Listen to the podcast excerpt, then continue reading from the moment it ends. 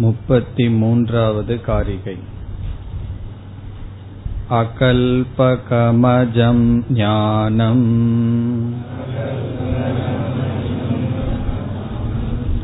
ज्ञेया भिन्नं प्रचक्षते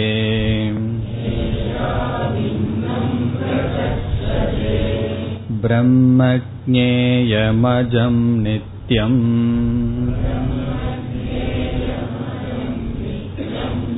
अजेनाजं विबुध्यते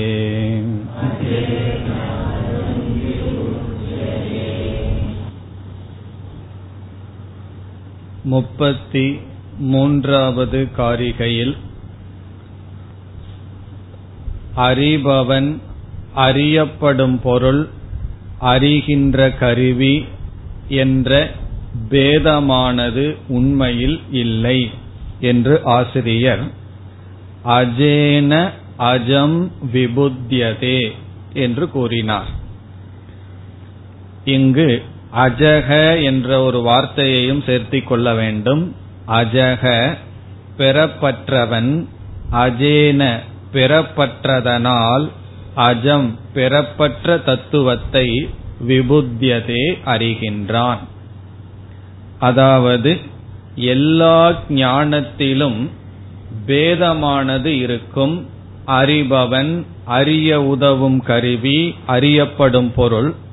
ஆனால் ஆத்ம விஷயத்தில் அறிபவனிடமிருக்கின்ற அறிவு சுரூபமும் அறிய உதவி செய்கின்ற அறிவு ரூபமான பிரமாணமும் பிறகு அறியப்படும் சைத்தன்யமும் ஒன்றாக இருக்கின்றது. சந்தேகம் நமக்கு வரலாம். இந்த மூன்றும் எப்படி ஒன்றாக இருக்க முடியும் என்று அதற்கு நாம் சொப்பன உதாரணத்தை பார்த்தோம். கனவில் பார்க்கின்ற பிரமாதா சொப்ன திரஷ்டா. கனவில் பயன்படுத்தப்படும் பிரமாணம். கனவில் பயன்படுத்தப்படும் பிரமேயம்.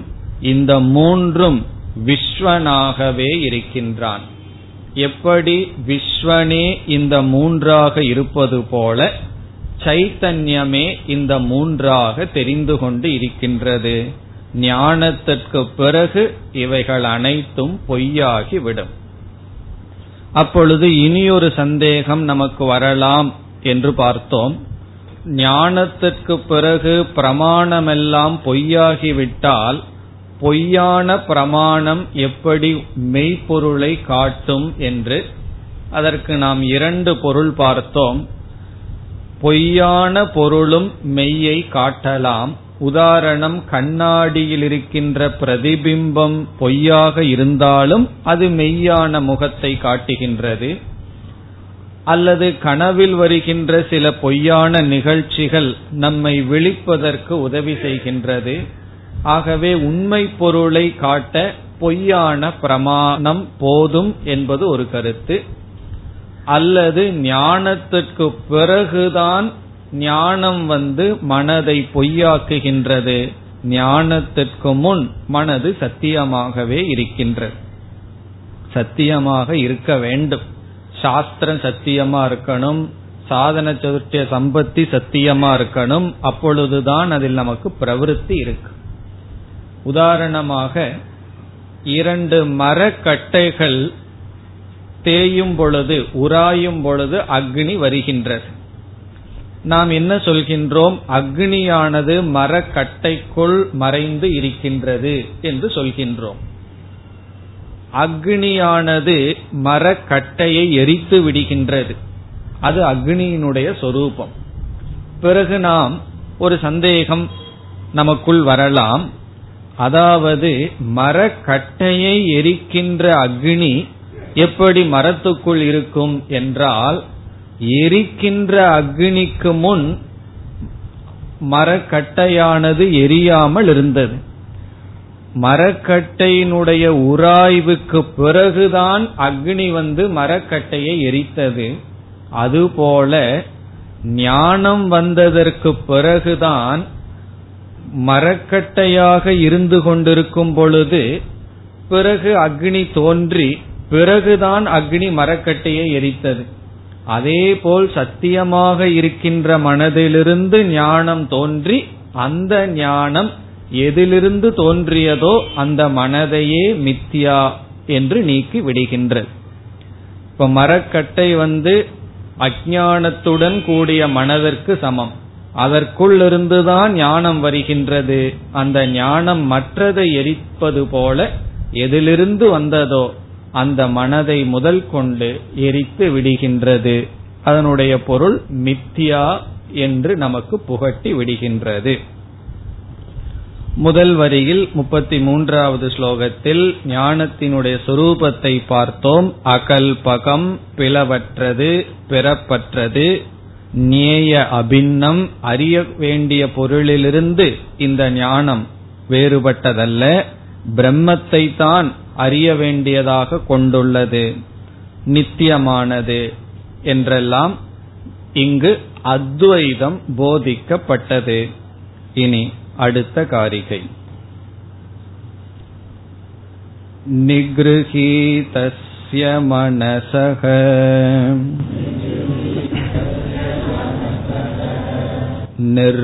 निर्विकल्पस्य धीमतः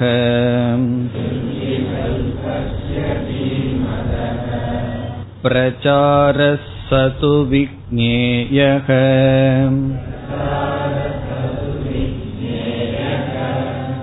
सुषुप्तेऽन्यो न तत्समः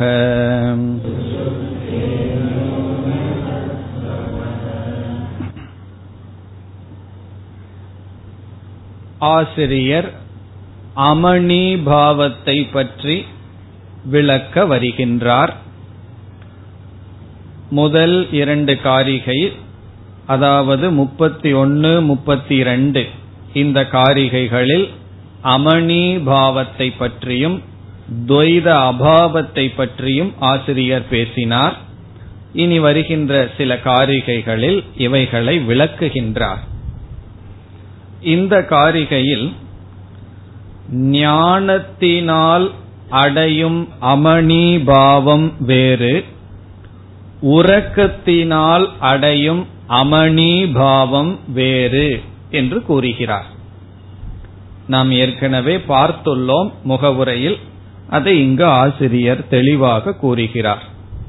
மனதற்ற நிலையை அடைதல் மோக்ஷம் அல்லது மனதற்ற நிலையை நாம் அடைய வேண்டும் அது நம்முடைய லட்சியம் என்று நாம் பார்த்து வருகின்றோம்.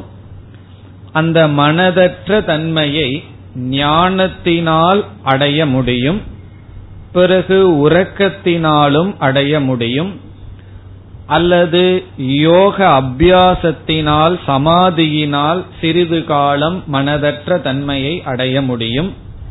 அல்லது கோமா முதலிய உடலில் வருகின்ற சில நோயினாலும் மனமற்ற தன்மையை அடையலாம். இங்கு உறக்கம் உதாரணமாக சொல்லப்படுகின்றது. நாம் உறக்கத்திலிருந்து மற்றதையும் எடுத்துக்கொள்ள வேண்டும். யோகத்தினாலோ அல்லது கோமா முதலிய நிலையினாலோ மனதற்ற தன்மை ஒருவனுக்கு வருகின்றது.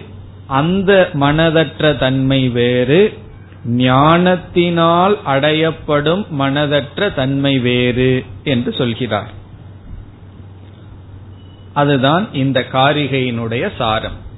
அதாவது அமணி பாவக என்ற சொல்லுக்கு ஞானி அடைகின்ற அமணி பாவம் வேறு அஜானி அடைகின்ற அமணி பாவம் வேறு.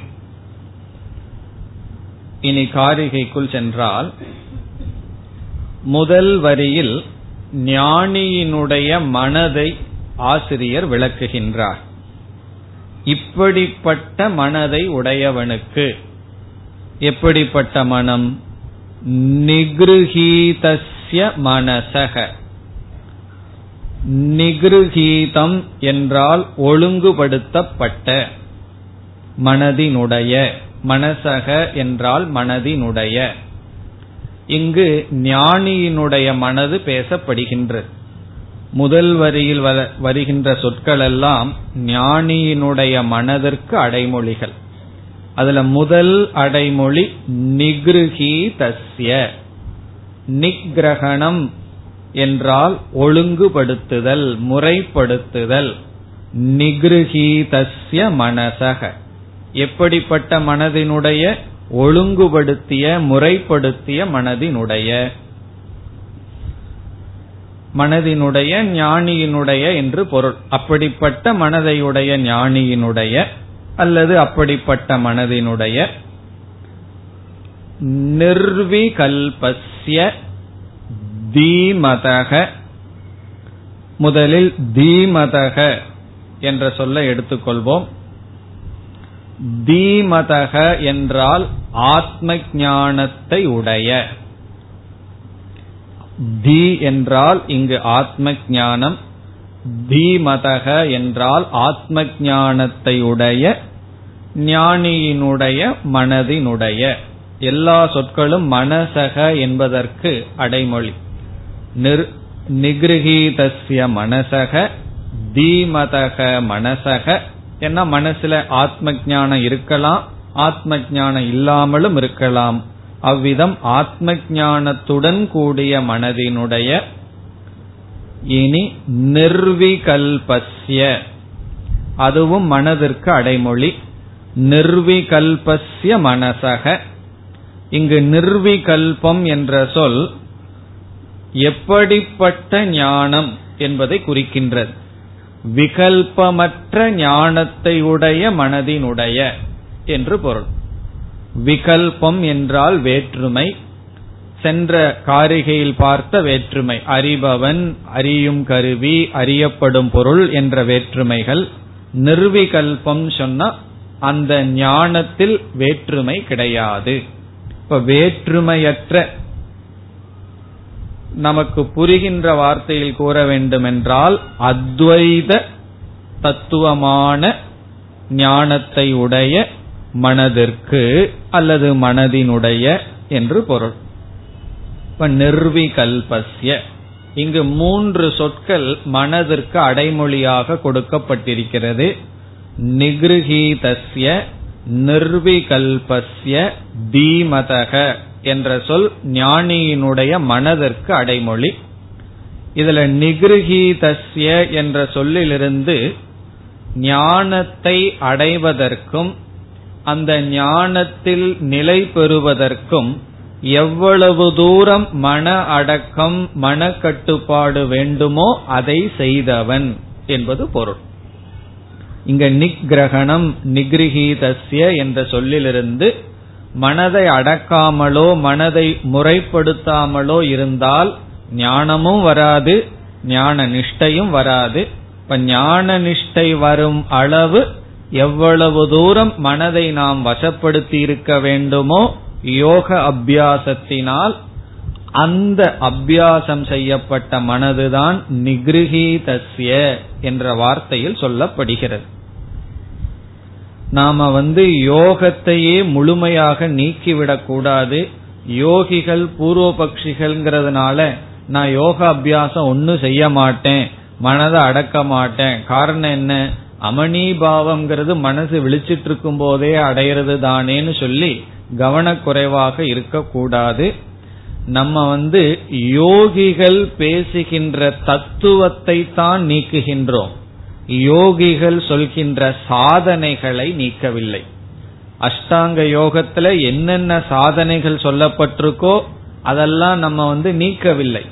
அந்த சாதனையினால அடைய வேண்டிய லட்சியம் என்னங்கிற இடத்துல அத்வைதத்துக்கும் யோகிகளுக்கும் கருத்து வேறுபாடு இருக்கிறது. ஆனால் அந்த சாதனைகள் நாம் அவசியம் என்று சொல்கின்றோம். அதனாலதான் கௌடபாதர் இங்கு நிகிருகீதஸ்யங்கிற வார்த்தையை பயன்படுத்துறார். நிகிரகணம் முறைப்படுத்தப்பட்ட மனதினுடைய மனதுல வந்து வெறும் டிசிப்ளின் அதாவது அடக்கம் இருக்கின்றது அமைதி இருக்கின்றது. எவ்வளவு மணி நேரம் வேணாலும் கண்ணை மூடி உட்கார்ந்து அந்த மனசு வந்து ஜபம் பண்ணும். இந்த சக்தி மட்டும் இருந்தால் போதாது. இங்கு சொல்கின்ற அமணிபாவத்தை அடைய ஆகவே அந்த மனதிற்கு இனி ஒன்னு முக்கியமா வேண்டும். அதைத்தான் கூறினார் தீமதக என்ற சொல்லினால் இப்ப நிகிரகணம் எவ்வளவு அவசியமோ அதைவிட முக்கியமா அடுத்த அவசியம் என்ன? தி. தி என்றால் அறிவு ஆத்ம ஞானம் மனதை அடக்கிறதுக்கே எதற்காக? ஆத்ம ஞானத்திற்காகத்தான் இந்த ஞானத்தை முக்கியமாக கொண்டு ஞானத்தை அடையிறதுக்கு எவ்வளவு பயிற்சி தேவையோ அந்த பயிற்சியை நாம் செய்ய வேண்டும். இப்ப யோகாசனம் இருக்கு எத்தனையோ டிசிப்ளின் இருக்கு. அதெல்லாம் எதற்காகன்னா நம்ம உடலை ஆரோக்கியமா வைக்கிறதுக்கு எவ்வளவு தேவையோ அவ்வளவு பண்றோம். அதே போல மனசு ஆரோக்கியமா இருக்கிறதுக்கு எவ்வளவு தூரம் காலத்தை பயன்படுத்தணுமோ அவ்வளவு தூரம் பயன்படுத்தணும். எல்லாமே அப்படிதான். இப்ப இலக்கணம்னு ஒன்னு இருக்கு. இப்ப சான்ஸ்கிரிட் படிக்கணும்னு சொன்னா எவ்வளவு தூரம் படிச்சா வேதாந்தத்தை புரிந்து கொள்ள முடியுமோ அவ்வளவு தூரம் படிக்கணும். அதற்கு மேல படிச்சிட்டு இருந்தோம்னு வச்சுக்குவோமே. அதனால ஒன்னும் பாவம் வராது. ஆனால் நம்முடைய காலம் அதில் செலவடைந்து விடும். அதற்கு பதிலா நம்ம என்ன பண்ணிருக்கலாம் உபனிஷ தத்துவத்தை புரிஞ்சுக்கிறதுக்கும் நிதித்தியாசனத்துக்கும் பயன்படுத்தி இருக்கலாம் அப்படி அது மனதாகட்டும் உடலாகட்டும் அதனுடைய பயிற்சி எவ்வளவு தூரம் செய்யணுமோ அவ்வளவு தூரம் தேவை. ஆகவே தீமதகங்கிற சொல் ஞானத்தை குறிக்கின்றது. ஞானத்தை அடைந்த அந்த ஞானம் எப்படிப்பட்டது? நிர்விகல்பஸ்ய. அந்த ஞானத்தினுடைய பலனாக எந்த விகல்பமும் இல்லாமல் இருக்கின்றது. விகல்பத்தை அனுபவிக்கின்றான் ஆனால் அதற்கு சத்தியத்துவம் இல்லை. இப்படிப்பட்ட மனதை உடைய இப்படிப்பட்ட மனதிற்கு இப்ப நிகிரகீதஸ்ய நிர்விகல்பஸ்ய தீமதக மனசக. இதுல வந்து ஞானியினுடைய மனது என்னென்ன குணத்துடன் இருக்குதுன்னு சொல்லிட்டார். அதாவது சாதன சதுஷ்டய சம்பத்தி அடையிறதுக்கு செய்ய வேண்டிய சாதனைய பண்ணி பிறகு ஞானத்தையும் அடைந்துள்ள மனதிற்கு மனதினுடைய இரண்டாவது வரிக்கு வருவோம். பிரச்சாரக சகது விக்னேயக பிரச்சாரக என்ற சொல்லுக்கு பொருள் தன்மை. நேச்சர் தன்மை. மனசக பிரச்சாரக என்று சேர்த்தி கொள்ள வேண்டும். மனதினுடைய தன்மை. இப்படிப்பட்ட மனதினுடைய தன்மை. சக பிரச்சாரகனா அந்த தன்மை. சக என்றால் அந்த பிரச்சாரக தன்மை. விக்னேயக அறியப்பட வேண்டும். விக்னேயகன அறியப்பட வேண்டும் யாரால்? என்றால் சாதகைகி சாதகர்களால் அல்லது நம்மால் அறியப்பட வேண்டும். இங்கு என்ன சொல்கின்றார் கௌடபாதர்? இப்படிப்பட்ட மனதினுடைய தன்மையை அறிய வேண்டும் அறியப்பட வேண்டும். இப்படிப்பட்ட மனதினுடைய தன்மை அறியப்பட வேண்டும். தன்மையை நாம் அறிய வேண்டும். இப்படிப்பட்ட மனதினுடைய தன்மை அறியப்பட வேண்டும் என்று சொல்லி அதற்கு பிறகு என்ன சொல்றார்? ஆழ்ந்த உறக்கத்தில் இருக்கின்ற தன்மை இந்த தன்மையை காட்டிலும் வேறுபட்டது என்று சொல்கின்றார். அதையும் பார்ப்போம். அடுத்த சொல் சுஷுப்தே அந்யக சுஷுப்தே என்றால் உறக்கத்தில். சுஷுப்தே உறக்கத்தில் அந்யக அந்யக என்றால் வேறு. பிரச்சாரகங்கிற சொல்ல எடுத்து இங்கே போட வேண்டும். அந்யக பிரச்சாரக. உறக்கத்தில் மனதினுடைய தன்மை வேறு. இங்கேயும் சில வார்த்தைகளை எல்லாம் சேர்த்திக்கணும். சுஷுப்தே மனசக பிரச்சாரக அந்யக ஆழ்ந்த உறக்கத்தில் மனதினுடைய தன்மை வேறு. பிறகு இப்படிப்பட்ட மனதினுடைய தன்மை வேறு. இதிலிருந்து என்ன சொல்றார்? இப்படிப்பட்ட மனது மனோநாசத்தை அடைந்து விட்டதுன்னு அர்த்தம். இங்கு வந்து முதல் வரியில மனதிற்கு சில இலக்கணத்தை கொடுத்தார். தீமதக நிகிருகீதஸ்ய நிர்விகல்பஸ்ய மனசக. இப்படிப்பட்ட மனதினுடைய தன்மை வேறு. பிறகு சுஷுப்தியில் இருக்கின்ற மனதினுடைய தன்மை வேறு. காரணம் என்ன? இப்படிப்பட்ட மனது ஞானத்தினால் அமணிபாவத்தை அடைந்துள்ளது. சுஷுப்தியில் ஞானத்தினால் அடையவில்லை.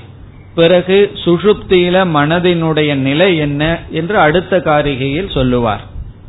பிறகு கடைசி பகுதி ந தத் சமக.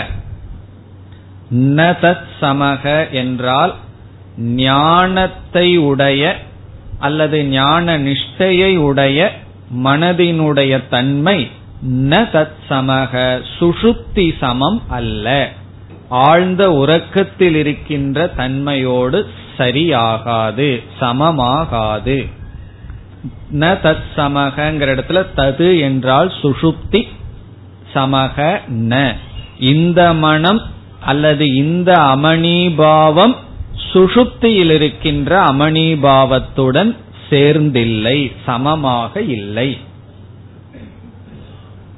இனி நாம் பிரச்சாரக என்ற சொல்லுக்கு விளக்கம் பார்ப்போம்.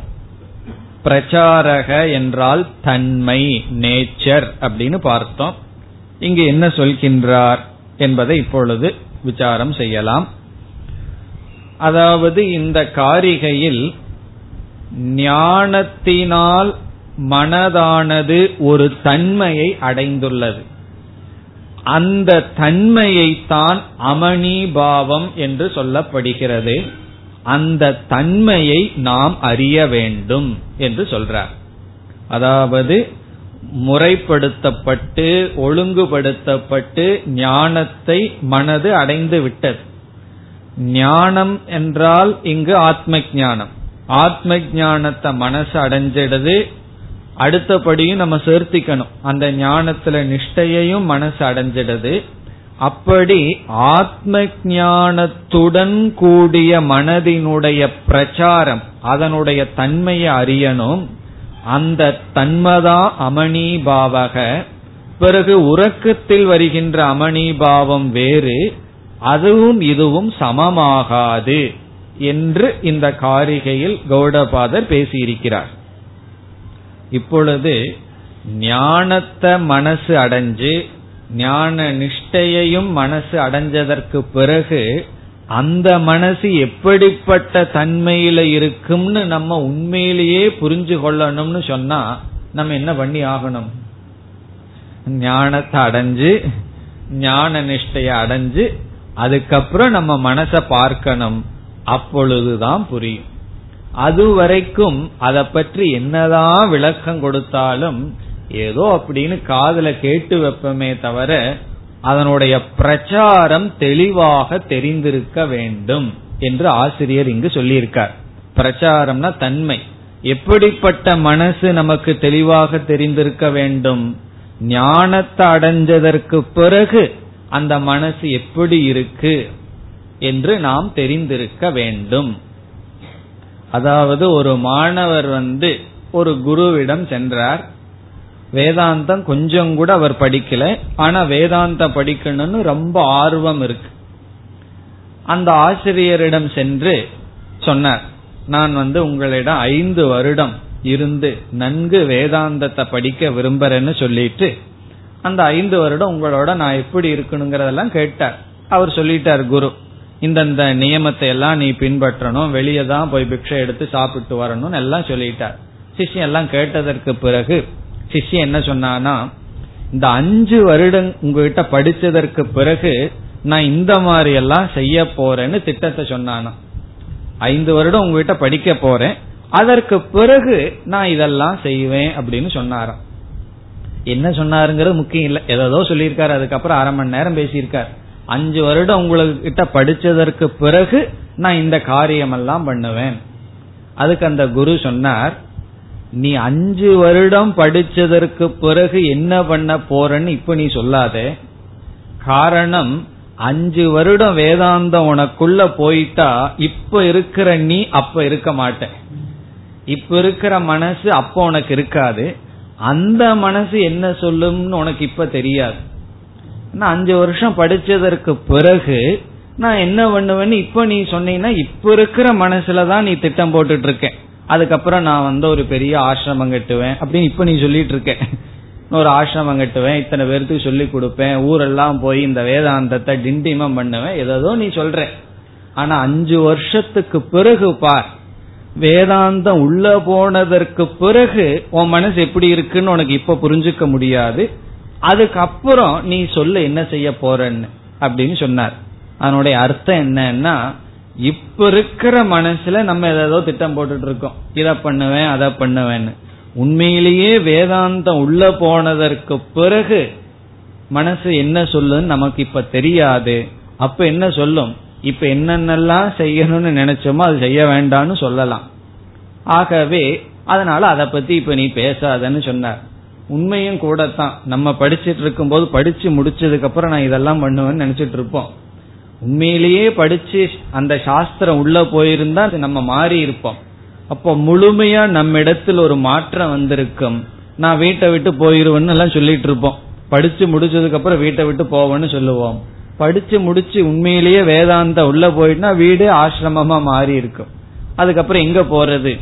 ஆகவே இங்க என்ன கருத்து புரிஞ்சுக்கணும்னு சொன்னா வேதாந்தத்தை படிக்கிறதுக்கு முன்னாடி இருக்கிற மனசு வேற வேதாந்தம்ங்கிற ஒரு புதிய அறிவு உள்ள போனதுக்கு அப்புறம் இருக்கிற மனசு வேற முழுமையா நாம மாறி இருப்போம். அந்த பிரச்சாரம் அந்த தன்மையை அறிய வேண்டும் சொல்ற. ரொம்ப நுண்ணியமான கருத்து இந்த இடத்துல பேசியிருக்கார் ஞான அடைஞ்சிருக்கு முன்னாடி நாம் வேறு அந்த ஞானத்துக்கு முன்னாடி நம்ம பார்க்கிற உலகம் வேறு உலகத்தை பத்தி நம்ம பண்ற ஜட்ஜ்மெண்ட் தீர்மானங்கள் எல்லாம் எதோ. ஞானம் வந்ததற்கு பிறகு இந்த உலகம் வேறு இந்த உலகத்தை குறிச்சு நாம பேசுற சொற்கள் வேறு. நம்முடைய மனது முழுமையாக மாறுபட்டிருக்கும்.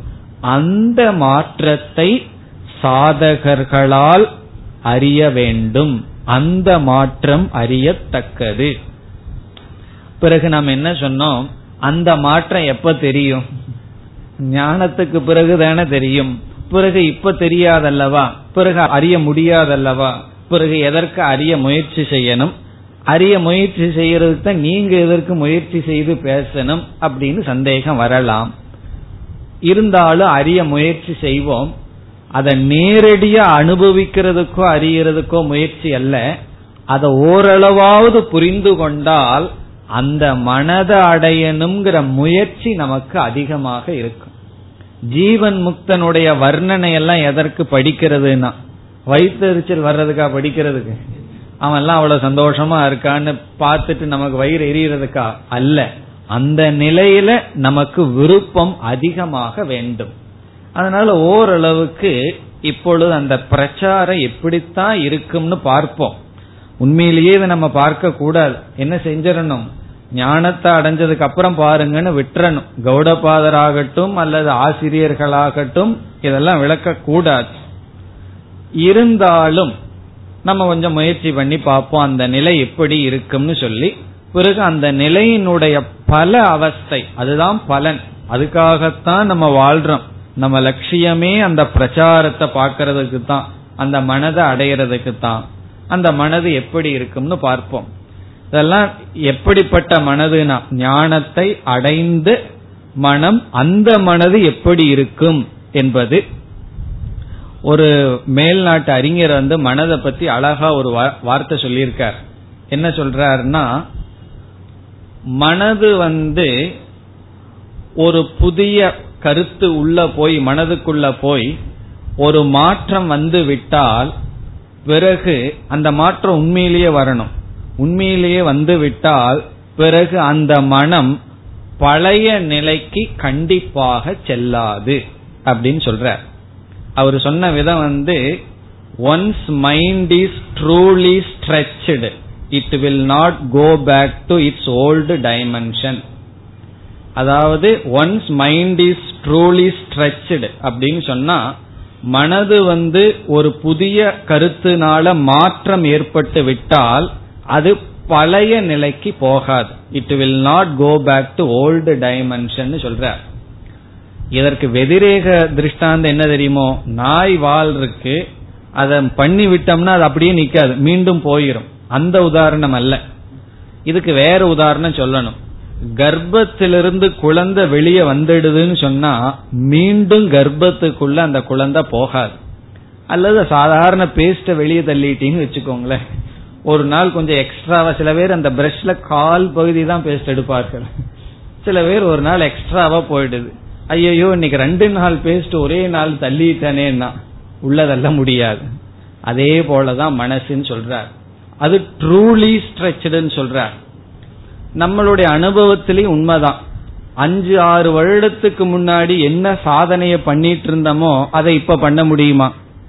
ஒரு காலத்துல வேதாந்தத்துக்கு வர்றதுக்கு முன்னாடி கோயில் கோயிலா போய் பிரதோஷம் கிரதோஷம் எல்லாம் பார்த்துட்டு சில பேர் ஆரம்பத்துல நான் ஒரு மாணவரை பார்த்திருக்கேன். அவர் வந்து இங்க வந்த புதுசுல பிரதோஷம்னா கிளாஸ கட் பண்ணிட்டு பிரதோஷத்துக்கு போயிருவார். காரணம் என்னன்னா அதுதான் முக்கியம். ஒரு அஞ்சு வருஷத்துக்கு அப்புறம் என்ன ஆச்சுன்னா பிரதோஷம் எல்லாம் பின்னாடி இருக்கட்டும் கிளாஸ் தான் முக்கியம். இப்ப வந்து இந்த மனதை அடைஞ்சதற்கு பிறகு அந்த சாதனையை செய்ய முடியாது. அந்த சாதனையை செஞ்சங்காட்டி தான் இந்த மனசு நமக்கு வந்திருக்கு. அப்படி ஒரு பக்குவ மனசுக்கு வந்துடணும் அது உண்மையா வந்துடணும் ஒரு படம். படத்து பேரை நான் சொல்லல. அந்த படத்துக்கு போயிட்டாராம். யாரோ கூட்டிட்டு போய் உட்கார்ந்துட்டான். அந்த படத்துல வழி இல்லாம போய் உட்கார்ந்துருக்கார். பிறகு எல்லாம் சிரிக்கிறாங்க. கூட கூட்டிட்டு போனவர் சிரிக்கிறார்கள். அந்த ஜோக்குக்கு இவருக்கு. எல்லாம் பார்த்துட்டு. இவர் என்ன இவர்னால அங்க உட்காரவே முடியலையா? அரை மணி நேரத்துக்கு மேல தலைவலி வந்து வெளியே வந்து அப்படியே வாக் பண்ணிட்டு இருந்தாராம். வேதாந்த கருத்துக்களை நினைச்சிட்டு. அப்ப அவர் சொல்றாரு என்னால வந்து ஒரு மூணு மணி நேரம் அங்க உட்கார முடியல. அப்படின்னு சொல்றார். இது எதை குறிக்குதுன்னு சொன்னா மனது ஒரு வளர்ச்சி அடைந்துடுதுன்னு சொன்னா அது கீழ்நிலையில போய் சுகித்து இருக்க முடியாது. அந்த பிரச்சாரத்தை தான் இங்க ஆசிரியர் சொல்றார். இந்த ஞானம் வந்ததற்கு பிறகு அந்த மனது எப்படி இருக்கும் என்பது அறியத்தக்கது.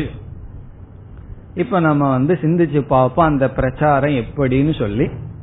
அதை புரிந்து கொள்வதற்கு முதல்ல ஒரு உதாரணத்தை பார்ப்போம்.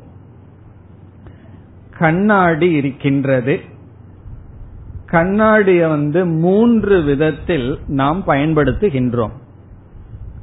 இப்ப வந்து கார்ல சைடுல ஒரு கண்ணாடி வச்சிருக்கோம். முகம் பார்க்கிற கண்ணாடி தான் அந்த கார் ஓட்டிட்டு போகும்போது அந்த கண்ணாடி எதற்கு பயன்படுத்துறோம்? பின்னாடி வந்து யார் வருகிறார்கள்? என்ன கார் வருது? சைக்கிள் வருதான்னு பார்க்கறதுக்கு பயன்படுத்துறோம். அப்ப அந்த கண்ணாடிய பார்த்த உடனே நம்ம கண்ணாடிய பார்க்கறதுக்காக பார்க்கல. கண்ணாடிய ஒரு கருவியா வச்சுட்டு பின்னாடி என்ன வெஹிக்கிள் வருதுங்கிறதுக்கு பயன்படுத்துறோம். அப்ப அந்த கண்ணாடியை எதற்கு பயன்படுத்தி இருக்கிறோம்? அல்லது அந்த கண்ணாடி எப்படி செயல்பட்டிருக்கிறது? ஒரு இன்ஸ்ட்ருமெண்ட் ஒரு கரணம். ஒரு கரணமா அந்த கண்ணாடி வந்து நமக்கு பயன்பட்டிருக்கு. நம்ம அதை பார்க்கும் போதே ஒரு இன்ஸ்ட்ருமெண்டா பார்ப்போம். அது ஒரு கருவி. எதற்கு? பின்னாடி என்ன வருது அப்படின்னு தெரிஞ்சுக்கிறதுக்கு. பிறகு நம்ம அந்த அதே கண்ணாடியை வச்சுக்குவோம். அந்த கண்ணாடியில வந்து டஸ்ட் அக்யூமுலேட் ஆயிடுது. பூரா டஸ்டா இருக்கு அப்ப நம்ம என்ன பண்றோம்? அதை சுத்தப்படுத்துறதுக்காக கண்ணாடிய பார்க்கிறோம். கண்ணாடிய பார்த்து தூய்மைப்படுத்துறோம். இப்போ கண்ணாடிய தூய்மைப்படுத்தணும்னு கண்ணாடிய பார்க்கும்போது கண்ணாடி வந்து ஒரு இன்ஸ்ட்ருமெண்ட் அல்ல ஒரு கரணம் அல்ல. பிறகு நம்முடைய பார்வைக்கு ஒரு பொருள். அதுவே ஒரு பொருள் ஆயிடுது நம்ம பார்த்ததே கண்ணாடியத்தான். கண்ணாடியிலிருந்து என்ன வருதுன்னு காரை டிரைவ் பண்ணிட்டு இருக்கும் போது பாக்குறது வேறு. நம்ம நிறுத்தி வச்சிருக்கோம். கண்ணாடிய சுத்தம் பண்றதுக்காக பார்த்து கண்ணாடிய சுத்தம் பண்ணும் பொழுது அந்த கண்ணாடியினுடைய ரோல் என்ன? அந்த கிளாஸ்னுடைய ரோல் ஆப்ஜெக்ட் அது நமக்கு பொருள். நாம வந்து அதை பார்க்கப்படும் பொருள் அதுல சுத்தப்படுத்துறோம் ஏதாவது பண்றோம். இது கண்ணாடியினுடைய இரண்டாவது ஃபங்க்ஷன் முதல் பிரயோஜனம் வந்து அது ஒரு இன்ஸ்ட்ருமெண்டா இருக்கு. ரெண்டாவது பிரயோஜனம் ரெண்டாவது நிலை கண்ணாடிக்கு வந்து அது வந்து ஒரு ஆப்ஜெக்ட் பொருளாக இருக்கிறது. அதை வச்சு ஏதாவது பண்ற சுத்தப்படுத்துறோம் ஏதாவது பண்றோம். சில சமயம் என்ன பண்ணுவோம்? வீட்டுல முகம் பார்த்துட்டு அழகு பார்த்துட்டு போயிருப்போம். கார்ல உட்காரும் போது அதுலயும் நம்ம மூஞ்சி பாத்துக்குவோம் எப்படி இருக்குன்னு சொல்லி. கார் ஓட்ட ஆரம்பிக்கிறதுக்கு முன்னாடி. எங்கெல்லாம் கண்ணாடி கிடைக்குதோ அங்கெல்லாம் நம்ம முகத்தை பார்த்துக்கிறது. அவ்வளவு ஆசை நம்ம மேல. எவர் சில்வர் பாத்திரத்திலையும் பார்த்துட்டு தான் சமையலையே ஆரம்பிக்கிறது. அவ்வளவு தூரம் நம்ம முகத்து மேல பாக்குறதுக்கு ஆசை. அப்படி கார் ஏறுறதுக்கு முன்னாடி கண்ணாடியில பாக்கிறோம் அதை சுத்தப்படுத்துறதுக்கு பார்க்கல. பின்னாடி யார் வருதுன்னு பார்க்கல. நம்மைய பாக்குறதுக்கு அந்த கண்ணாடிய பார்க்கிறோம். இப்ப அந்த கண்ணாடியினுடைய ஃபங்க்ஷன் என்ன அப்படின்னு சொன்னா அந்த கண்ணாடிய பார்க்கணுங்கிற புத்தி நமக்கு இல்லை. கண்ணாடி மூலமா வேற எதையோ பார்க்கணுங்கிற புத்தியும் இல்ல. அந்த கண்ணாடிய நம்மளையே பார்த்துக்கிறோம். அந்த இடத்துல என்ன ஆயிருக்குன்னா கண்ணாடியும் நம்மளும் தாதாத்மியம் ஆயிருக்கும் அந்த கண்ணாடி வேறு நான் வேறுங்கிற பேதம் இல்லாம இருக்கு. ஏன்னா அங்க என்ன தவிர வேற யாரையும் பார்க்கல. நாங்க கண்ணாடிய பார்க்கணுங்கிற புத்தியில பார்க்கல. இல்ல கண்ணாடி சுத்தப்படுத்தணும்னு பார்க்கல. கண்ணாடி வழியா வேற யாரையும் பார்க்கல. அந்த கண்ணாடியும் நானும் ஒன்றாகி விட்டோம். அந்த இடத்துல கண்ணாடி வந்து கர்த்தா போல தாதாத்மியம் ஆயிடும் கண்ணா பார்ப்பவனும் பார்க்கப்படும் பொருளும் கலந்து விட்டது. அந்த பங்கன் கண்ணாடிக்கு இருக்கு. இப்ப இந்த கண்ணாடி தான் நம்முடைய மனம். இப்ப இந்த கண்ணாடி வந்து நம்முடைய மனதிற்கு ஒப்பிடுகின்றோம். அப்ப மனதிற்கு மூணு பங்கன் இருக்கு. ஒன்று மனது இன்ஸ்ட்ருமெண்ட் ஒரு கருவியா வேலை செஞ்சிட்டு இருக்கு மனதை வந்து சில சமயம் நமக்கு ஒரு பொருளாவையே நம்ம மனச பார்க்கிறோம். சில சமயம் மனசாகவே நம்ம இருக்கோம். இப்ப மனது நம்மோட என்ன மூன்று வித உறவு வச்சிருக்கு. மனதும் நாமும் பிரிக்க முடியாம மனசாகவே நம்ம இருந்துட்டு இருக்கோம் சில சமயத்துல. சில சமயத்துல நாம் வேறு மனசு நமக்கு ஒரு பொருளா இருக்கு. சில சமயம் மனதை கருவியா கொண்டு நம்ம காரியத்தை செய்யறோம். எப்படி கண்ணாடிய கருவியா கொண்டு என்ன வெஹிக்கிள் பின்னாடி வருதுன்னு பார்க்கும்போது கண்ணாடி வந்து ஒரு கரணம். அந்த கண்ணாடியையே பார்த்து சுத்தப்படுத்தும் பொழுது அந்த கண்ணாடி வந்து ஒரு கரும ஆப்ஜெக்ட் பிறகு அந்த கண்ணாடியில என்னையே பார்த்துட்டு வேற எந்த விகல்பம் இல்லாத போது அந்த கண்ணாடியும் நானும் ஒன்றாகி விடுகின்றேன். அதே போல மனத ஒரு கருவியா பயன்படுத்தி உலகத்துல எத்தனையோ பொருள்களை பார்த்துட்டு இருக்கோம் விவகாரம் பண்றோம். மனது வந்து கரணம். அந்த கரணம்னு சொல்றமே அதனுடைய அர்த்தம் என்ன? மைண்ட் வந்து ஒரு இன்ஸ்ட்ருமெண்ட் பிறகு தியானம் எல்லாம் பண்ணும்போது என்ன பண்றோம்? நம்ம மனசையே பார்க்கிறோம். அப்ப நம்ம மனசையே பார்க்கும் பொழுது என்ன ஆகுது? மனசு வந்து ஆப்ஜெக்ட் ஆகுது. அல்லது நம்ம மனசை பத்தி சொல்றோம். என் மனசுல இப்படிப்பட்ட எண்ணம் இருக்கு. என் மனதுல காமம் இருக்கு குரோதம் இருக்கு அன்பு இருக்கு வெறுப்பு இருக்கு. இப்படி எல்லாம் சொல்லும் போது நம்ம எதை சொல்றோம்? நம்ம மனசையே பார்த்து நம்ம மனசுல என்ன இருக்குன்னு சொல்றோம். அப்ப நம்ம மனசு நமக்கு பொருளாக இருக்கின்றது. பிறகு நம்மளுடைய மனசு நாம்ங்கிற பேதத்தை மறந்து மனசே நாமளா விவகாரம் பண்ணிட்டு இருக்கோம் இப்போ வந்து மனதே நாம் அப்படின்னு சொல்லி விவகாரம் பண்ணும்போது அந்த கண்ணாடியில நம்ம மூஞ்சி பார்த்துட்டு இருக்கிறது போல அது நம்ம மூஞ்சி பாக்கிறதுக்காக வைக்கப்படல வேற ஒன்ன பாக்கிறதுக்காக வைக்கப்பட்டிருக்கு. ஆனா அதை நம்ம எதற்கு பயன்படுத்திட்டோம்? நம்மையே பார்த்து அது வேறு நான் வேறுங்கிற ஞானம் இல்லாம இருக்கும். அப்படி இப்பொழுது மனசுக்கு அஜானம் இருக்குன்னு வச்சுக்கோமே மனதுக்கு வந்து ஞானம் கிடையாது. இப்ப நான்கிற ஜீவாத்மா மனசுங்கிற ஒன்றுடன் ஒன்றாகி விட்டால் இந்த மனதிற்கு என்னென்ன தன்மை இருக்கோ அதெல்லாம் யாருடைய தன்மை? அதெல்லாம் என்னுடைய தன்மை. காரணம் என்ன? அந்த மனசுதான் நானா இருக்கு. மனசு வந்து எனக்கு பொருளாகவும் இல்லை. மனசு வந்து எனக்கு ஒரு கருவியாகவும் இல்லை. அந்த மனசே நான் மூழ்கி இருக்கும் பொழுது அந்த மனம் என்னென்ன குணத்துடன் இருக்கிறதோ அதெல்லாம் என்னுடைய குணம். பிறகு அந்த மனசினுடைய சுவாவம் வந்து அபூர்ண சுவாவம் இப்ப நான் எப்படி இருப்பேன்னா அபூர்ணமாக நிறைவற்றவனாக இருப்பேன். அந்த மனசுக்கு இந்த உலகத்துல எத்தனையோ விஷயங்கள் வந்து தன்னை நிறைவுபடுத்தும். சில விஷயங்கள் தனக்கு வந்து வெறுப்ப கொடுக்கும். அப்ப நான் எப்படி விவகாரம் பண்ணிட்டு இருக்கேன் மனசும் நானும் ஒன்னா இருந்து அந்த மனதை நிறைவுபடுத்துவதற்காக இந்த உலகத்துல விவகாரம் பண்ணிட்டு ராகத்வேஷத்துடன் இருந்து கொண்டு இருக்கின்றேன். இப்படி இருக்கின்ற ஜீவனை வந்து நம்ம சம்சாரி என்று சொல்றோம். அந்த ஜீவன் சில சமயம் மனச பார்ப்பான் சில சமயம் மனதை கருவியாகவும் பயன்படுத்துவான். ஆனால் அவன் அவனுடைய மனம் ரெண்டுக்கும் பேதமில்லாம இருக்கும் இந்த அறிவு அவனுக்கு கிடையாது. மனசு வேற நான் வேறங்கிற ஞானமே கிடையாது. அப்படி இருந்தாலும் சில சமயம் கருவியா பயன்படுத்தப்படும் சில சமயம் மனச பார்ப்பான். அப்படி பார்க்கும் பொழுது இது என்னுடைய மனசுங்கிற எண்ணம் இருக்கும் இது என்னுடைய மனசு இது உன்னுடைய மனசுன்னு சொல்லு. இப்ப மனச வந்து பொருளா பார்க்கும் போது மனதுக்கும் தனக்கும் மமகாரம் மனதை நான்னு பார்க்கும் போது அகங்காரம். இப்போ ஒன்னா மனதிட அகங்காரமோ மமகாரமோ இருக்கும் இது என்னுடைய மனசு இப்படி இருக்கு அதனால நான் சந்தோஷமா இருக்கேன். என்னுடைய மனசு இப்படி இருக்கு அதனால நான் கர்வப்படுறேன். அப்படின்னு மமகார மமத்துவ புத்தியோ அகங்கிற புத்தியோ அல்லது நான் மனசு மூலியமா இதை பார்க்கிறேங்கிற புத்தியோ இருந்துட்டு இருக்கு இதுதான் சம்சாரம்னு சொல்றோம். இப்ப சம்சாரம்ங்கிறது என்ன? மனசுக்குள்ள ஒரு ஞானம் கிடையாது. இங்க சொல்லப்படுற ஆத்ம ஞானம் கிடையாது. அவர்கள் வந்து மனதிடம் அகங்கார புத்தியும் மனதிடம் மமகார புத்தியும் இருக்கு. மனதை இவர்கள் பொருளா பார்க்கும் போது துக்கப்படுவார்கள். காரணம் என்னன்னா இது என்னுடைய மனசாச்சே.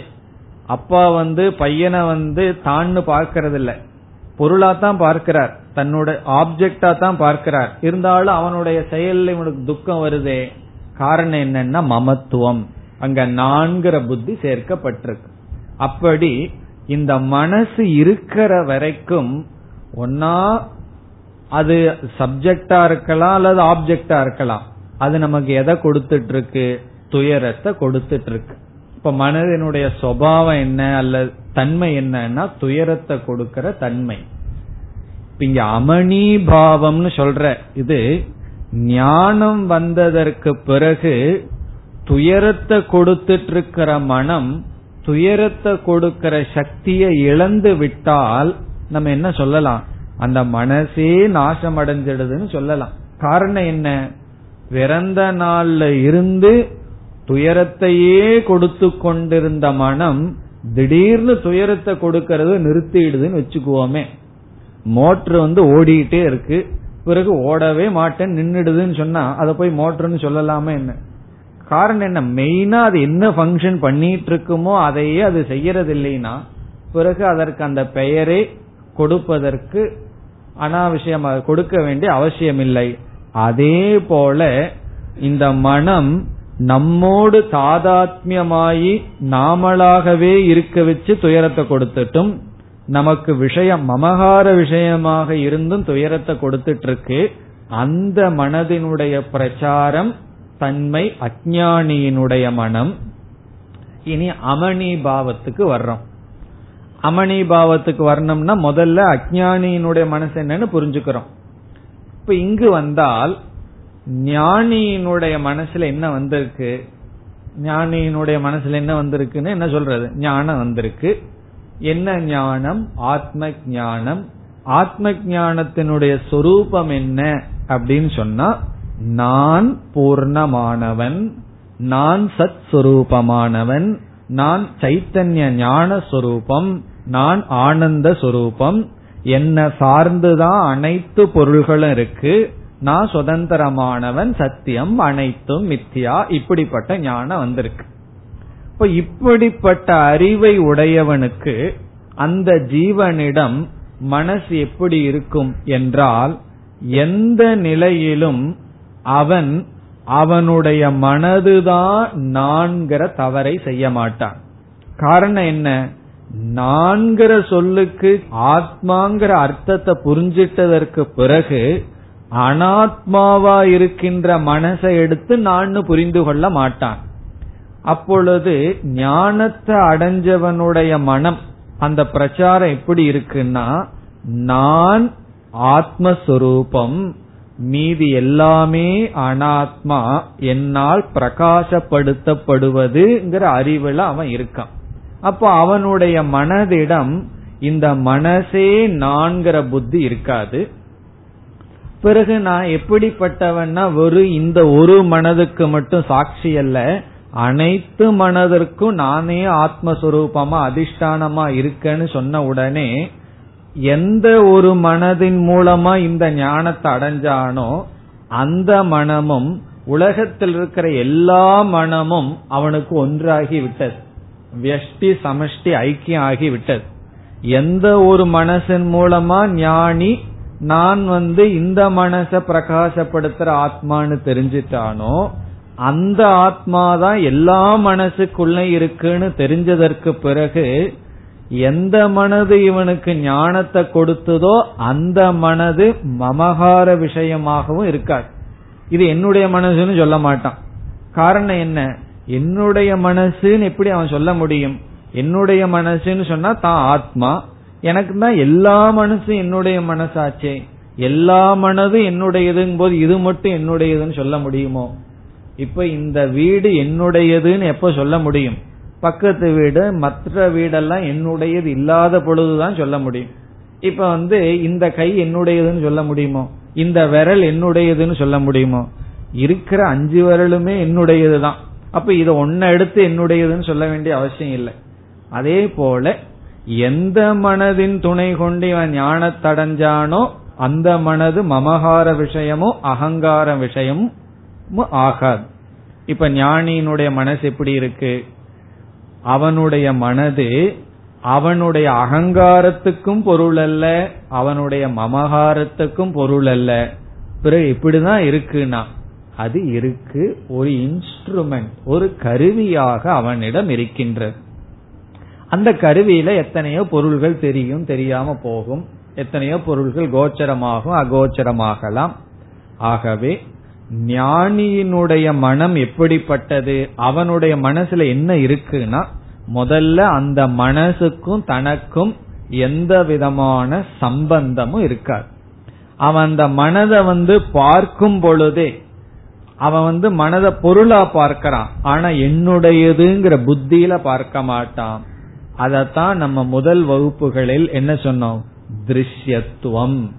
விஷயத்துவமும் கிடையாது சத்தியத்துவமும் கிடையாது. அவனுக்கு வெறும் திருஷ்யத்துவம் மட்டும் இருக்குன்னு சொல்றோம். திருஷ்யத்துவம் மட்டும் இருக்குன்னு சொன்னா என்ன? ஏதோ வேடிக்கை பார்க்கின்றான். இப்ப ரெண்டு பேர் வந்து ஏதோ விவகாரம் பண்ணிட்டு இருந்தா. சந்த கடையில போறோம்னு வச்சுக்குவோமே. அவன் வந்து விவகாரம் பண்ணிட்டு இருக்கான். பேரம் பேசிட்டு இருந்தா. நம்ம என்ன பண்றோம்? நம்ம அதுக்குள்ள ஒரு பார்ட்டியா இல்லைன்னு வச்சுக்குவோமே. நம்ம ஒன்னும் வாங்கறதாக இல்ல. அப்ப என்ன பண்ணிட்டு இருப்போம்? வேடிக்கை பார்த்துட்டு இருப்போம். யாரு எவ்வளவு பேசுறாங்கன்னு சொல்லி. அதே போல ஞானி தன்னுடைய மனம் பிறகு இந்த உலகம் அனைத்தையும் தன்னோடு எந்த சம்பந்தமும் இல்லாமல் பார்த்து கொண்டு இருக்கின்றான். இது ஓரளவு தான் நம்ம இங்க புரிஞ்சுக்க முடியும்னு நம்ம ஏற்கனவே சொல்லிட்டோம்.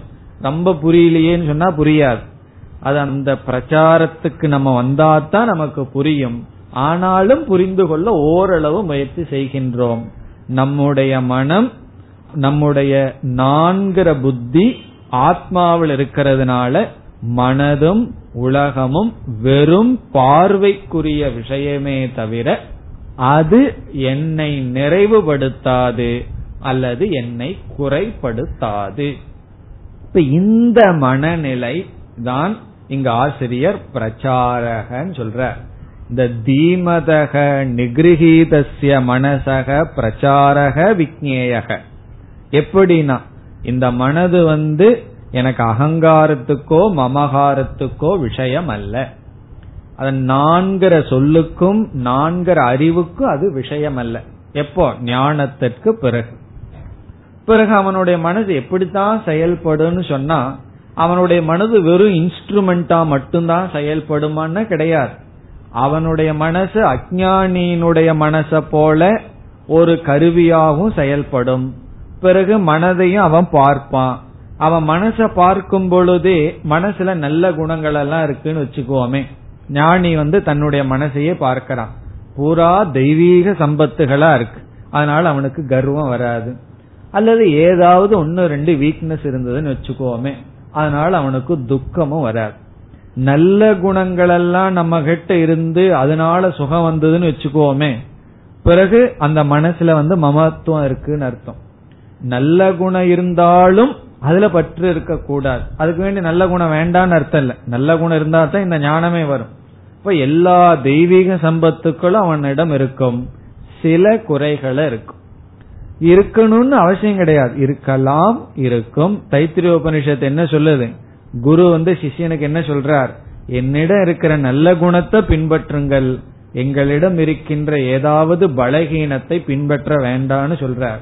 இதுல இருந்து என்ன தெரியுதுன்னா அந்த ஞானியினுடைய மனசுலயும் சில குறைகள் இருக்கத்தான் செய்யும். சில சமயம் ராங் டிசிஷன் எடுப்பார். ஒரு சிஷ்யன் வந்த உடனே இவர் நல்லா மேல வருவார் நினைச்சிருப்பார். தப்பான டிசிஷனா இருக்கும். அல்லது சிஷியனை பார்த்து அவன் வர்ற நோக்கத்தை பார்த்துட்டு இவன் ஒன்னு தேராதேன்னு நினைப்பார். அவன் நல்லா வரலாம். வேர்ல்டு கப் போல. இது தேர்ந்து வரும் நினைப்போம் அது விழுந்துரும். தேராதுன்னு நினைக்கிறது மேல வரும். இதெல்லாம் ஒரு இது போலதான். கேம்பிளிங் தான். ஒவ்வொரு ஸ்டூடெண்ட்டும் குருவுக்கு வந்து கேம்பிளிங் போல கண்டுபிடிக்கவே முடியாது. ஏதோ அசட்டுத்தனமா வந்து நிப்பான். கடைசியில நல்லா மேல வந்துடுவான் ஆச்சரியமா இருக்கும். ரொம்ப பிரைட்டா வந்த மாதிரி இருக்கும். ரொம்ப சீக்கிரம் போயிரும். அதனால வந்து புத்தி வந்து சில ராங் டிசிஷன் எடுக்கலாம். அதனால அவருக்கு துக்கம் வராது. காரணம் என்ன? இது என்னுடைய மனசுங்கிற புத்தி அல்ல. சில சமயம் மனதே கர்த்தாவா செயல்படும். மனதே பார்க்கும் செயல்படும் எல்லாம் பண்ணும். ஆனாலும் அந்த மனசுக்குள்ள ஞானியினுடைய பாவம் எப்படி இருக்கும்? இது மனது செயல்படுகிறது. மனது கர்த்தா மனது போக்தா. அகம் ந கர்த்தா அகம் ந போக்தா. இப்ப இந்த மனது வந்து மனித சரீரத்தோட சம்பந்தப்பட்டதுன்னா மனித சரீரத்துக்கு எது தேவை எது தேவையில்லை இந்த விவகாரம் எல்லாம் இருக்கும். அப்ப மனித சரீரத்தோடு சம்பந்தப்பட்டு மனம் புத்தி இவைகளெல்லாம் செயல்பட்டு கொண்டிருக்கும். ஞானி வந்து என்ன பண்ணியிருப்பான்?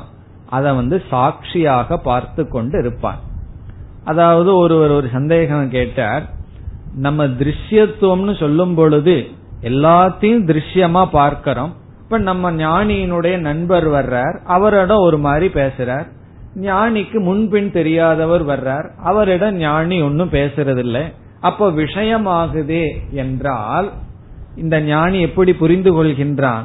அந்த நண்பர் இந்த மனதுக்கு விஷயம் எனக்கு விஷயம் அல்ல ஏதோ மனசு பழகிடுது பிராரப்த கர்மத்துல பழகி வச்சிருக்கோம். அதனால அவர் மனதை திருப்திப்படுத்துறதுக்கு என்ன பேசணும் எப்படி பழகணும்னு பழகிக்கிறோம். பிறகு என்னோடு சம்பந்தப்படுத்துவதில்லை. என்னோடு சம்பந்தப்படுத்திட்டு என்ன ஆகும் தெரியுமோ ஒரு நாள் வந்து பேசாம போயிருப்பார். கண்டுக்காம போயிருவார். உடனே துக்கம் வந்துடும் முப்பது வருஷமா பழகி இருக்கேன் அல்லது அவன் வீட்டுல நடக்கிற முக்கியமான நிகழ்ச்சிக்கு எனக்கு அவன் இன்விடேஷன் கொடுக்கல. இந்த ஒரு பந்தம் நமக்கு வந்துடும் காரணம் என்ன? என்னுடையதுங்கிற புத்தி வந்தால். ஆகவே ஞானியினுடைய செயல் சாதாரணமாகத்தான் இருக்கும். சில செயல்கள்ல வேணா மாற்றம் இருக்கலாம். மற்ற சாதாரண செயல்கள்ல ஒரு மாற்றம் இருக்காது. அதனால கண்டுபிடிக்க முடியாது. முதல்ல நம்ம மனசையே நம்ம கண்டுபிடிக்க முடியல. ஞானியினுடைய மனசை போய் எப்படி கண்டுபிடிப்பது? கண்டுபிடிக்க முடியாது. ஆகவே ஞானியினுடைய மனது எப்படி இருக்குன்னு ஞானிக்கு தான் தெரியும். அவரவர்கள் அவரவர்களுடைய மனதை கண்டுபிடிச்சாவே அது பெரிய விஷயம்.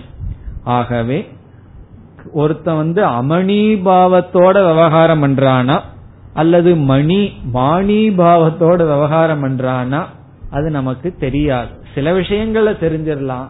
சாதாரண விஷயத்துல தர்மத்துக்கு உட்பட்ட விஷயத்துல நமக்கு தெரியாது. அது அவரவர்களுக்கு மட்டும் தெரிகின்ற விஷயம். அதனாலதான் இங்க என்ன சொல்றார்? சக பிரச்சாரக விக்னேயக. இந்த ஞானியினுடைய அமணிபாவத்தை நாம் உணர வேண்டும். விக்னேயகன அறியப்பட வேண்டும். காரணம் என்னன்னு சொன்னா அந்த அமணிபாவம்ங்கிறது மனசு எப்பொழுதும் போல இருக்கு. இந்த கண்ணாடி உதாரணம் வச்சுக்கோங்க. மூணு வேலைய மனசு பண்ணிட்டு இருக்கு. கருவியா பயன்படுது நமக்கு பொருளா பயன்படுது அது நாமாவே இருந்துட்டு இருக்கோம் ஞானியினுடைய விஷயத்துல அது பொருளாகவும் இருக்கும் கருவியாக இருக்கும் என்னைக்குமே அவனா இருக்க மாட்டான். ஆனா மனசு கர்த்தாவா இருக்கும். சில செயல்களை அது செஞ்சிட்டு இருக்கும் ஆனால் அந்த மனதுடன் நான்கிற புத்தி இருக்காது. இதுல இருந்து என்னன்னா ஞானி காரோட்ட ஏறி உட்கார்ந்தா கண்ணாடியில ரெண்டு வேலையை தான் பண்ணுவான். ஒன்னா கண்ணாடி சுத்தம் பண்ணுவான். இல்ல பின்னாடி யாரு வருதுன்னு பார்ப்பான். தன்னை பார்க்க வேண்டிய அவசியம் கிடையாது. காரணம் என்ன? அதே போல மனசை எடுத்துட்டு மனசுதான் நான் நினைக்க மாட்டான். பிறகு மனதுக்கு என்ன செய்யணுமோ அதை செய்வான். அதுவும் பற்று இல்லாம செய்வான். என்னுடைய மனதுங்கிற புத்தி இல்லாமல் செய்வான். பிறகு மனது அவனுக்கு கருவியாக இருக்கும். எவ்வளவு நாள் கருவியா இருக்குன்னா விதேக முக்தி அடைகிற வரைக்கும் மனசு அப்படிதான் இருக்கும். பிறகு விதேக முக்திக்கு பிறகு மனது வந்து அந்தந்த தேவதைகளுடன் கலந்து விடும் ஆகவே ஜீவன் முக்தி அவஸ்தையில் ஞானியினுடைய மனதில் ஒரு பெரிய மாற்றம் இருக்கிறது. என்ன மாற்றம்னா சம்சாரத்தை கொடுத்து கொண்டிருந்த மனம் அவனுக்கு சம்சாரத்தை கொடுக்காது. இதிலிருந்து நம்முடைய லட்சியம் என்னன்னா நம்முடைய லட்சியம் சம்சாரத்தை கொடுத்து கொண்டிருக்கிற மனதை சம்சாரத்தை கொடுக்காத மனசா மாத்துறது தான் லட்சியம். மீதி என்ன வாழ்க்கையில செஞ்சாலும் இந்த ஒரே ஒரு லட்சியத்துக்காகத்தான். அதத்தான் இங்க ஆசிரியர் அமணி பாவகன்னு சொல்றார். இந்த அமணி பாவத்தை அடையிறதுக்கு நாம வாழ்க்கையில செய்யற எல்லாமே சாதனைகள் தான் இங்க வந்து சிரவண மனனம் வரைக்கும் சொல்லி நிதித்தியாசனத்துக்கு வந்திருக்கார். இப்ப நிதித்தியாசனம்ங்கிற சாதனைய பேசும்போது நிதித்தியாசன சாதனையினுடைய பலன் என்ன என்றால் இந்த அமணிபாவத்தை அடைதல். மனசுக்கு ஞானமே வந்திருக்கும். வந்திருந்தாலும் திடீர் திடீர்னு மனசுக்குள்ள இருக்கிற சம்ஸ்காரத்தினால அந்த சம்ஸ்காரம் பழைய சம்ஸ்காரத்தினால மீண்டும் அந்த ஞானத்தை மறந்துட்டு என்ன பண்ண ஆரம்பிச்சிடும் திடீர் திடீர்னு நம்ம கண்ணாடியில மூஞ்சி பாத்துக்கிறது போல மனதே நான் அப்படிங்கிற புத்திக்குள்ள போயிரும். இப்ப நிதித்தியாசன கடைசியா என்ன கொடுக்குதுன்னா மனசு என்னுடைய கருவி என்னுடையங்கிறதுக்கு ஏதோ சொல்றோம். மனசு வந்து ஒரு கருவி பிறகு மனசை நான் பார்க்கிறேன் அது என்னுடைய மனசுன்னு சம்பந்தப்படுத்திக்க முடியாது. மனசு செயல்படுது நான் பூர்ணமாக இருக்கின்றேன். பிறகு நான் எப்படின்னா மனசு செய்கிற எந்த செயலும் என்ன வந்து திருப்தியும் படுத்துறதில்லை அல்லது துக்கப்படுத்துறதும் இல்ல. காரணம் என்ன? நான் திருப்தியாகவே இருக்கின்றேன். திருப்த சொரூபமாகவே இருக்கின்றேன். இந்த பாவம்தான் இங்கு பிரச்சாரக என்ற சொல்லில் சொல்லப்படுகிறது. இப்ப பிரச்சாரக என்றால் ஜீவன் முக்தனுடைய மனதினுடைய தன்மை அறியத்தக்கது. ரொம்ப அழகான வார்த்தை விக்னேயகங்கிற வார்த்தை. விக்னேயகன அறியத்தக்கது. முதல்ல அந்த மனது என்னன்னு ஓரளவுக்காவது புரிஞ்சு வச்சுக்குவோம். பிறகு என்ன செய்வோம்? அந்த மனதை அடைதல் தான் லட்சியம்.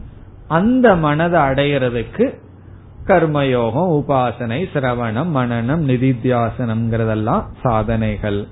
பிறகு சுஷுப்தே அந்நக ஆழ்ந்த உறக்கத்திலையும் நமக்கு மனசு சம்சாரத்தை கொடுக்கறதில்ல. ஆனாலும் வேறு. இப்ப சம்சாரத்தை கொடுக்காத மனசா மாத்தணும்னு சொன்னோம். ஆழ்ந்த உறக்கத்திலேயே சம்சாரத்தை கொடுக்கலையே மனசு அப்படின்னா வேறு. ந தத் சமக. இந்த மனதோடு அது சமமாகாது என்று சொல்கின்றார். மேலும் அடுத்த வகுப்பில் பார்ப்போம்.